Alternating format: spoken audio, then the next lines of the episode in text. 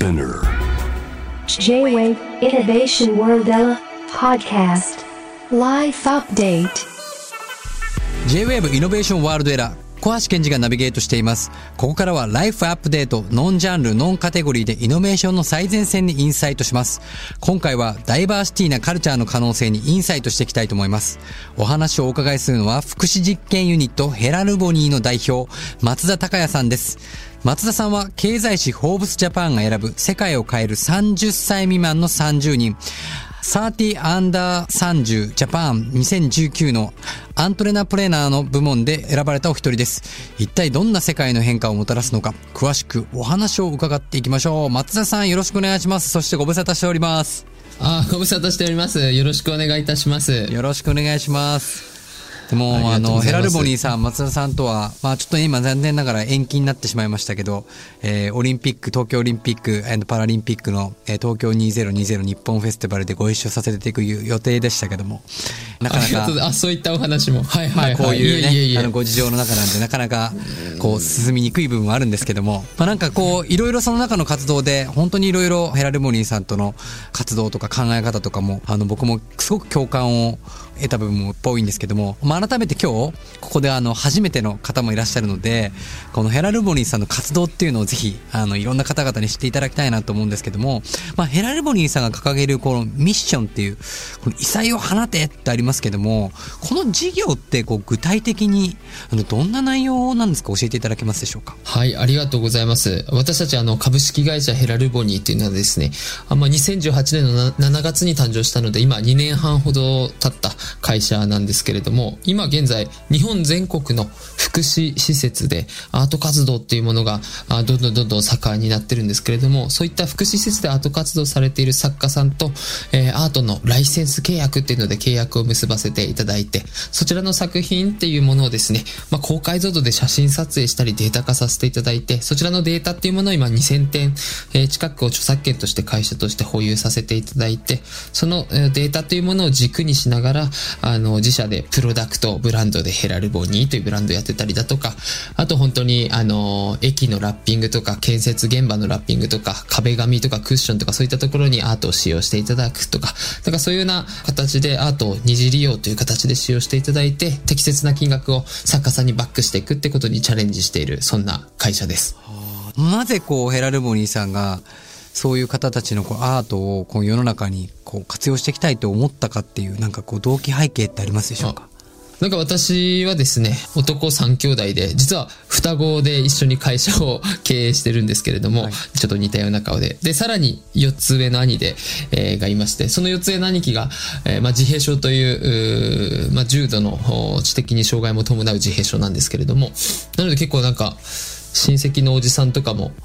お前は兄貴の分まで一生懸命生きろよとかってなんかよ、あの、お盆の時とか言ったりして、なんか普通に兄貴も楽しそうに生きてるのに、そういうかわいそうバイアスっていうものがかかってしまっているっていうこと自体が気持ち悪いなと昔から思っていて、なんかそういうバイアスを変えるって時にアートってすごい有効な手段となり得るのではっていうところでやってます。はい。その人がピュアだからこそこう放つこう心からのアートっていうこう打算的ではないやっぱ本当にピュアなアートっていうのがものすごい人の心を打つじゃないですか。私はやっぱりなんか才能っていうものは人に披露して初めて才能になっていくんだろうなっていうのは結構思っていて全員が全員知的障害ある人みんなアーティストだって考え方は違うと思ってるんですけど、ただやっぱりすごく素敵な作品を書くのになかなか福祉という業界や福祉施設というところになかなか営業してチャンネルを広げていくってところが難しいって時にヘラルボニーっていうプラットフォーマーがいることによって世に広がっていくみたいななんかそういう出口として機能できたらいいなっていうのはすごいいつも考えているとこです。なんかこのアーティストの方も今までこう自分自身とか近くの人に書いてたのが、まあ、気づいたらそれこそなんかこうネクタイになってたりとか洋服になってたりとかって言って自分でも全然想像しなかった外に広がってることをこう感じてアーティストの方もなんかこうちょっと心が変わってきたりとかっていうあるんですかそういうのって。なんか私たちとかは一番最初ものを作って、もちろんその福祉施設さんと親御さんと、あとご本人の許可をちゃんと得た上で進めていくっていう形でやってるんですけど、一番最初にネクタイを作って、ちゃんと許可を取って進めてネクタイを持ってったんですね。佐々木早苗さんっていうダウン症のある女性の方に。そしたら、全く喜ばなかったんですよ。あ、そうなんですね。もちろんほとんど喜ぶ方がたくさんいらっしゃる中で、その佐々木早苗さんっていう女性だけは本当に、何これみたいな、全く見向きもしないみたいな状態になっていて、で、やっぱ本人が幸せだとか感じないのにアートを二次利用しているも自己満になっちゃうよねっていう話で。で、何回も何回も早苗さんの作品をどんどんどんどんいろんなものに落としていったりとか壁面に使用していったりしたら最近はすごい喜ぶようになってきたんですよ。へなんかつまりはなんか一発で伝わってないっていうふうってやめるんじゃなくて伝え方を工夫していったりだとかしていくことによって徐々に徐々にあ私の作品がこんな風に変わっていくんだっていうことを理解し始めるっていうのは、なんか最近すごく感じていて。だから一概に通じてないからやめようとかじゃなくて、伝え続けていくってことがすごい重要だろうなっていうのは最近小橋さんの質問を聞いて思い出しました。割とそういういろんなアーティストの方たちで書いたって知ってて購入されてるのかそれとももう無意識に来てたらあそういう作品だったんだみたいなのってどっちが多いんですか？今はあの知っていてっていう方の方が多いですね。まあ私たちも最初結構葛藤はして、実はそうだったんだっていう方がかっこいいじゃないかとか、なんかいろいろと考えてはいたんですけど、ただやっぱ自分たちの会社の目的って、あの知的障害ってもののイメージを変えることだよねっていうふうに考えた時に、知的障害があるからこそ描ける世界があるっていうのを逆に思いっきし打ち出していった方が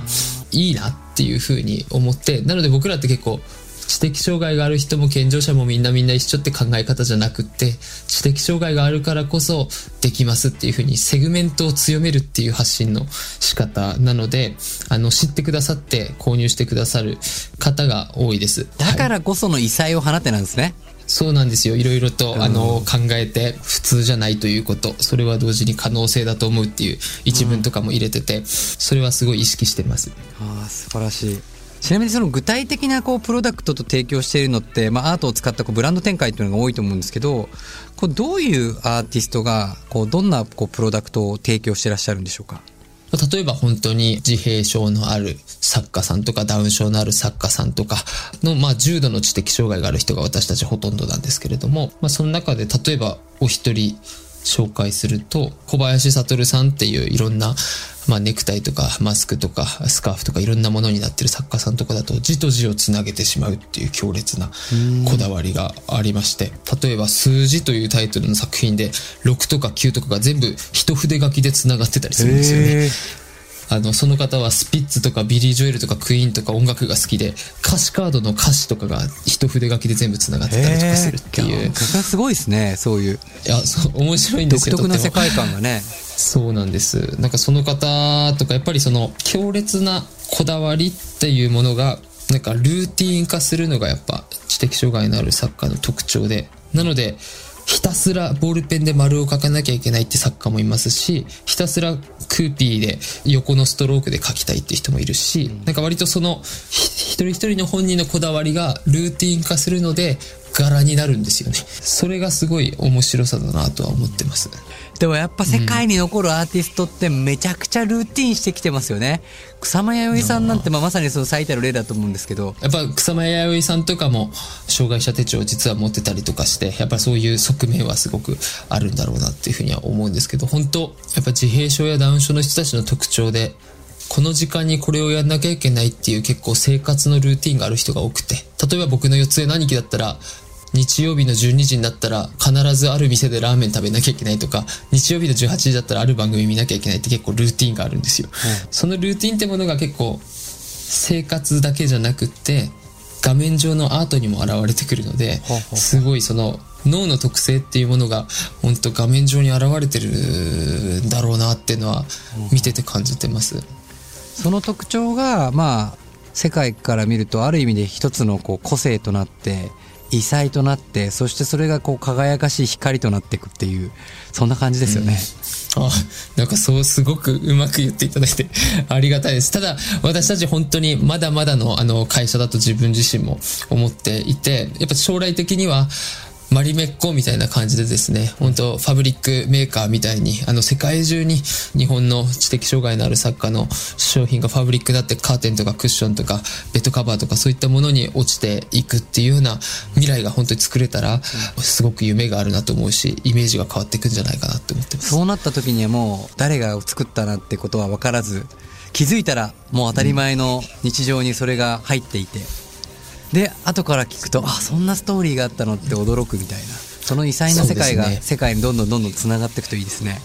うん、本当にそういう順番になってた時に本当のダイバーシティだったりインクルージョンだったりっていうことが本当に体現された世の中なんだろうなっていうのは思います。最近すごいやっぱ嬉しかったのはマスクを、アートのマスクを買ってくれた知り合いがいて、その人が自分に連絡くれて、この前三軒茶屋で同じマスクつけてる人見て嬉しかったんだよみたいな報告をくれへて、今までのファッション業界って被らないっていうものが価値とされてたのに、なんかマスク被って嬉しかったんだよみたいな、ああの逆になんか同じ思想でつながってるみたいな感じで思ってくれたっていうことがすごい嬉しいなと思ってあの新しいなと思いました。共感が生まれますよね。そうなんですよ。じゃああなたもそういう考え方好きなのねとかっていう、なんかある種アートだけじゃなくって考え方意思表示みたいな。なんか共感でつながる。そうですそうです。意思表示するものとして機能してることがすごい嬉しいなと思いました。素晴らしい。ちなみにねそのアートとこの街を関係づけた全日本仮囲いアートミュージアムというプロジェクトも動き出してるみたいなんですけどもこちらって一体どんなプロジェクトなんでしょうか？今本当に建設現場の仮囲いっていう真っ白い壁とかがあのあると思うんですけれどもそちらの仮囲いっていうものを、まあ、数ヶ月限定のミュージアムというような形でですね障害のある作家さんの作品が飾られた美術館っていうものをまあ、最近だと本当ゼネコンさんとかデベロッパーさんとか行政とかと組みながらですね美術館を作るというようなそういったプロジェクトです。松田さん自体がこうまあおお兄さんもそうですけどこういういろんな障害者の方たちと一緒にこのアートの活動とか作品を通じながら松田さん自体がこう影響を受けてった変わってったことって何がありますかね？たくさんあるんですけど僕ら実は一番最初ブランド名はムクってブランドだったんですよ。はいはい純真無垢の無垢から取ってたんですよね。それを1年間ぐらい続けてから英語のヘラルボニーってブランドに切り替えたんですけどその切り替えた理由もですねなんか僕も一番最初知的障害のある作家さんの作品を見た時に本当に心の湧き立つ衝動のままに描かれている作品だっていうところで純真無垢っていうところで撮ったんですけどなんか徐々に徐々に本当日本全国の施設を回っていくごとにやっぱり施設の職員さんに「ほらすげえだろ!」ってみんな見せてるし自分たちが来たらもう本当この作品兄ちゃん来いよみたいな感じで言語はなかなか伝わらなくても意思表示で「俺すげえだろ!」っていうようななんかそのある種その社会的評価っていうところにはあまり興味がないけど身の回りの人たちから評価されてるっていうこととかに関してはものすごくセンシティブに考えてる人たちが多いんだっていうことをなんかすごく思うようになってから「無垢」って言葉は適切じゃないなっていうふうに思って撤回したっていうのがありましてなので本当自分自身も作家さんに教えてもらいながら徐々に徐々に変化しているなって思います。アーティストもそうですしその着る方もそうですしそこの間に入ってこう、まあ、エネルギーの交換みたいな感じですかねもうねもはや。確かに。エネルギーの交換はあるかもしれないですね。やっぱ本当アトリエとかに行くのが一番楽しいですねその瞬間。見させてもらう瞬間っていうのが。あの世界がクローズドな世界じゃなくてひあの当たり前の世界になったらいいなと。思いうですよね。世界が常にアーティストとか洋服っていうことじゃなくて常に人と人そして自然と人を全て含めてがそういうつながりをいつも持てるような感じになれたらいいですね。もしそうなってったらすごく夢があるし障害は欠落ってことじゃなくって障害は違いだったり個性だったりってものに変換されていくことになるんだろうなと思います。それこそがヘラルボニー松田さんたちがこう目指す社会って感じですかね。うんそうですね。僕たちやっぱりそのうちの四つ兄貴とか見てても、まあ、一生懸命電車に頑張って母親がいっぱい教えて乗れるようになるとかですね。やっぱできないことをいかにできるようにしていくかっていうのがすごく普通なんですけどそうじゃなくってすでに絵が描けるんだったらすでに絵が描けるってものに社会側が金銭的な文脈とかを乗っけてくるっていうなんかすでにできるものに社会側が価値をつけていくっていうようななんかそういうモデルケースになれたらいいなって思ってます。何もできない人はいないないですからね。その自分ができているもので誰かが価値を作るっていうこれだけインターネットで世界とつながったんですから本当に自分を信じていい時代というか近くの誰かだけだったらパイは少ないかもしれないけど、世界を広げれば世界にいっぱい自分に共感してくれる人いますもんね。うんそうそう思います。なので本当に好きなことっていうものを突き詰めていったら勝手に誰かが金銭的価値をつけて生活できるようになるみたいななんかそういう未来が待ってたらいいなって思ってますそんな異彩をどんどん放って世界とどんどんつながってほしいなと思いました。今日はありがとうございました。ありがとうございます。ライフアップデート今回は福祉実験ユニットヘラルモニーの代表松田孝也さんにお話をお伺いしました。ありがとうございました。ありがとうございました.